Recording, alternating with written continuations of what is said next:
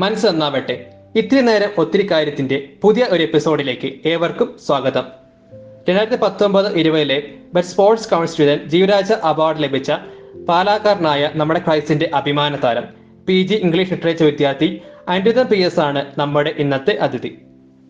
All India Indian university netball championship രണ്ടായിരത്തി പതിനെട്ട് silver medal state championship രണ്ടായിരത്തി പതിനെട്ട് പത്തൊമ്പത് silver medal twelfth south zone national netball championship രണ്ടായിരത്തി പതിനെട്ട് പത്തൊമ്പത് ഗോൾഡ് മെഡൽ സ്റ്റേറ്റ് ചാമ്പ്യൻഷിപ്പ് രണ്ടായിരത്തി പത്തൊമ്പത് ഇരുപത് gold medal all India Indian university netball championship രണ്ടായിരത്തി ഇരുപത് ഗോൾഡ് മെഡൽ എന്നിങ്ങനെ നിരവധി നേട്ടങ്ങൾ കൈവരിച്ച ഒരാൾ കൂടിയാണ് അനിരുദ്ധൻ. അനിരുദ്ധന്റെ വിശേഷങ്ങളിലേക്ക്. കായിക ജീവിതത്തിൽ നേരിട്ട പ്രതിസന്ധികൾ എന്തെല്ലാമാണ്? കായിക ജീവിതത്തിൽ കുറേ പ്രതിസന്ധികൾ നേരിട്ടിട്ടുണ്ട്. മാനസികവും ശാരീരികവുമായ കുറേ ബുദ്ധിമുട്ടുകൾ നേരിട്ടിട്ടുണ്ട്. ആദ്യം തന്നെ ഈ നെറ്റ്ബോൾ ഗെയിമിലേക്ക് വന്നപ്പോൾ കുറേ അധികം പരിഹാസങ്ങൾ അനുഭവിച്ചിട്ടുണ്ട്. ഒന്നാമത് അധികം പ്രാബല്യത്തിൽ വരാത്തൊരു ഗെയിമാണ്. പിന്നെ ഇതിൽ നിന്ന് പിൻവാങ്ങാൻ കുറേ പേര് പറഞ്ഞിട്ടുണ്ട്. അതൊന്നും വക വയ്ക്കാതെ മുന്നോട്ട് വന്ന കാരണം ഈ നിലയിലെത്തിയെന്ന് ഒരു വിശ്വാസമുണ്ട്. പിന്നെ പലയിടങ്ങളിൽ നിന്നും പല പരിഹാസങ്ങൾ സഹിച്ചാണ് ഇവിടെ വരെ എത്തിയത്. സാമ്പത്തികമായും ബുദ്ധിമുട്ടുണ്ടായിട്ടുണ്ട്. ആദ്യ സമയങ്ങളിൽ നെറ്റ്ബോളിലേക്ക് വന്നപ്പോൾ ഈ ക്യാമ്പ് നടക്കുന്നത് ദേവമാതാ കോളേജ് കുറവലങ്ങാട് എന്ന് പറഞ്ഞ സ്ഥലത്താണ്. അങ്ങോട്ട് എന്റെ വീട്ടിൽ നിന്ന് ഒരു നാൽപ്പത് കിലോമീറ്റർ അപ്പോൾ അത്രയും ദൂരം ഒരു ദിവസം അങ്ങോട്ടും ഇങ്ങോട്ടും ഒരു എൺപത് കിലോമീറ്ററോളം ഒരു ദിവസം സഞ്ചരിച്ചാണ് ആദ്യ കാലങ്ങളിൽ ക്യാമ്പൊക്കെ കൂടിയത്. പിന്നെ രാവിലെ ചെന്ന് കഴിഞ്ഞാൽ പിന്നെ രാത്രിയിലേ ഉള്ളൂ തിരിച്ച് വീട്ടിലെത്തുക ക്യാമ്പ് കഴിഞ്ഞ്. പല ദിവസങ്ങളിലും ഉച്ചക്കത്തെ ഭക്ഷണം കഴിക്കാറില്ല കഴിക്കാൻ കിട്ടാറില്ല. പിന്നെ സ്കൂളിലാണെങ്കിലും അറ്റൻഡൻസ് കാര്യങ്ങളൊക്കെ അവർ തരും. അങ്ങനെ അങ്ങനെയാണ് തുടങ്ങിയത്. അവാർഡിന്റെ തിളക്കമാർന്ന ഉയരങ്ങളിലേക്ക് എത്തിച്ചേരാൻ ഏറ്റവും പ്രചോദനം ആയതാരാണ്? മാതാപിതാക്കൾ തരുന്ന സപ്പോർട്ട് പിന്നെ കോളേജിലെ സാറന്മാർ കോച്ചസ് സീനിയർ പ്ലേയേഴ്സ് പിന്നെ എല്ലാത്തിനും കൂടെ നിൽക്കുന്ന കൂട്ടുകാർ. ഇവരൊക്കെ ഒരു പ്രചോദനമാണ്. ജീവിതം ഉയർച്ചകളും താഴ്ചകളും വെല്ലുവിളികളും എല്ലാം നിറഞ്ഞതാണ്. ഈ നിമിഷങ്ങളെ നേരിട്ടത് എങ്ങനെയാണ്? മുന്നോട്ട് പോകാനുള്ള വാശി തന്നെയാണ്. പിന്നെ ഒപ്പം നിന്നവരുടെ സപ്പോർട്ട് കൂടി ചേർന്നപ്പോൾ എല്ലാം ശരിയാകുമെന്ന് വിശ്വാസം വന്നു. അതൊക്കെ തന്നെയാണ്. ഇത്രയും വലിയ ഉയരങ്ങൾ കീഴ്പ്പെടുത്തുവാൻ സാധിക്കുമെന്ന് വിചാരിച്ചിരുന്നോ? ഇത്രയും വലിയൊരു നേട്ടം അല്ലെങ്കിൽ ഇങ്ങനൊരു അവാർഡ് കിട്ടുമെന്നൊന്നും ഓർത്തില്ല. ദൈവത്തിന്റെയും വീട്ടുകാരുടെയും അധ്യാപകരുടെയൊക്കെ അനുഗ്രഹം അത് ഒരു പ്രധാന ഘടകമാണെന്ന് വിശ്വസിക്കുന്നു. ഇത്രയും വലിയ ബഹുമതി കിട്ടി എന്നറിഞ്ഞപ്പോഴും അത് സ്വീകരിച്ചപ്പോഴും ഉണ്ടായ അനുഭവം ഒന്ന് പങ്കുവെക്കാമോ? ഇങ്ങനൊരു അവാർഡ് കിട്ടിയെന്ന് കൂട്ടുകാർ പറഞ്ഞപ്പോൾ ആദ്യം വിശ്വാസമായില്ല പിന്നീട് സാറന്മാർ വിളിച്ചു. നമ്മളെ കോളേജിലെ കായിക വിഭാഗം H O D Bindu sir സാറാദ്യം വിളിച്ചു. ഇത് ഇന്ന പോലെ അവാർഡ് കിട്ടിയടാ. ഉള്ള കാര്യമാണ്. അപ്പോൾ ഞാൻ സാറോട് ചോദിച്ചു സാറേ ശരിക്കും ഉള്ളതാണോ? അപ്പോൾ അതേന്ന് പറഞ്ഞു. പിന്നെ വീട്ടുകാരെ വിളിച്ചു എല്ലാവർക്കും സന്തോഷം. പിന്നെ സാറുമാർ നെറ്റ്ബോളിലെ കോച്ചസ് സെക്രട്ടറിമാർ എല്ലാവരും വിളിച്ചു സന്തോഷം. അവാർഡ് സ്വീകരിച്ച സമയത്താണെങ്കിൽ നമുക്ക് കുറേ അഭിമാനകരമായ നിമിഷം എന്ന് തന്നെ പറയാം. കാരണം നമ്മുടെ മാതാപിതാക്കൾ നോക്കി നിൽക്കെ അത്ര ആൾക്കാരുടെ അല്ലെങ്കിൽ അത്രയും പ്രഗത്ഭരായ വ്യക്തികളുടെ മുന്നിൽ വെച്ച് ഇങ്ങനൊരു അവാർഡ് കിട്ടുക എന്ന് വെച്ചാൽ നമുക്ക് അഭിമാനകരം തന്നെയാണ്. പിന്നെ നെറ്റ്ബോളിൽ ഇങ്ങനെ ഒരു അവാർഡ് കിട്ടുന്ന ഒരാൾ ആദ്യമായിട്ടുണ്ടാകുന്ന ഇതുവരെ നെറ്റ്ബോൾ എന്ന ഗെയിമിൽ അധി അധികം പ്രാബല്യത്തിൽ വന്നിട്ടുമില്ല. പിന്നെ ഇങ്ങനൊരു ഗെയിമിൽ നിന്ന് ഇങ്ങനെ ഒരാൾക്ക് ഇങ്ങനെ ഒരു അവാർഡ് കിട്ടുകയെന്ന് വെച്ചാൽ അത് വലിയൊരു കാര്യം തന്നെയാണെന്ന് വിശ്വസിക്കുന്നു. വിജയത്തോടൊപ്പം തന്നെ കൂടുതൽ ഉത്തരവാദിത്തം കൂടിയല്ലേ ഈ അവാർഡ് ആ ഇങ്ങനൊരു അവാർഡ് കിട്ടിയത് തീർച്ചയായും ഉത്തരവാദിത്തം കൂട്ടുന്നുണ്ട്. അവാർഡ് ജേതാവ് എന്ന നിലയിൽ എന്റെ ഉത്തരവാദിത്തങ്ങൾ ഇനി കൂടും എന്നുറപ്പാണ് കായിക ജീവിതത്തിൽ ഏറ്റവും ശുഭകരമായി തോന്നിയ ഒരു അനുഭവം പങ്കുവെക്കാമോ? സ്പോർട്സ് ലൈഫിൽ ഒരു ഓസ്പീഷ്യസ് മൂവ്മെന്റ് എന്ന് പറഞ്ഞാൽ രണ്ട് വർഷം മുന്നേ south zone നാഷണലിൽ best player of the tournament award കിട്ടി.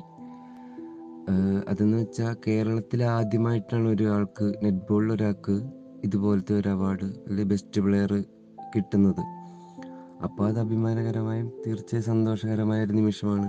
പിന്നെ ഇപ്പോൾ കിട്ടിയ ഈ G V Raja best sports academy student അത് എല്ലാത്തിനും മുകളിൽ സന്തോഷം നൽകുന്നൊരു അവാർഡാണ് കോച്ചിങ് എങ്ങനെയാണ്? കോച്ചിങ്ങും ക്ലാസ്സും ഒന്നിച്ച് കൊണ്ടുപോകുന്നത് ബുദ്ധിമുട്ടായി തോന്നിയിട്ടുണ്ടോ?